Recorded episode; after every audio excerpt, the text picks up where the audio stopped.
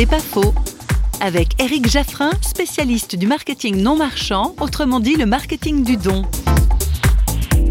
Responsable commercial me dit mais je ne vois pas comment je peux appliquer ce principe du don. Je vais rencontrer un décideur d'une grosse entreprise internationale demain, je veux ramener un contrat. Je dis mais comment la personne est prête à vous recevoir? Oh là là, elle veut pas du tout me laisser du temps, c'est pour me faire plaisir qu'elle m'accepte. Ok. Donnez-lui votre confiance et votre sourire et commencez à lui dire qu'est-ce que je peux faire pour vous, qu'est-ce que je peux vous donner dans cet entretien? Ok, je veux bien, j'y crois pas, mais je le fais. Elle le fait, et puis elle me dit, vous savez pas ce qui s'est passé? C'est qu'après une heure d'entretien, je suis sorti avec deux nouveaux contrats. Et la personne m'a dit, merci de votre confiance. Ça fait dix ans que je fais ce métier, mais jamais fait ça comme ça. C'est incroyable. Ben, il arrive que tout change dans la mesure où je ne viens pas prendre un contrat, mais je viens donner qui je suis. C'est pas faux, vous a été proposé par Parole.fm.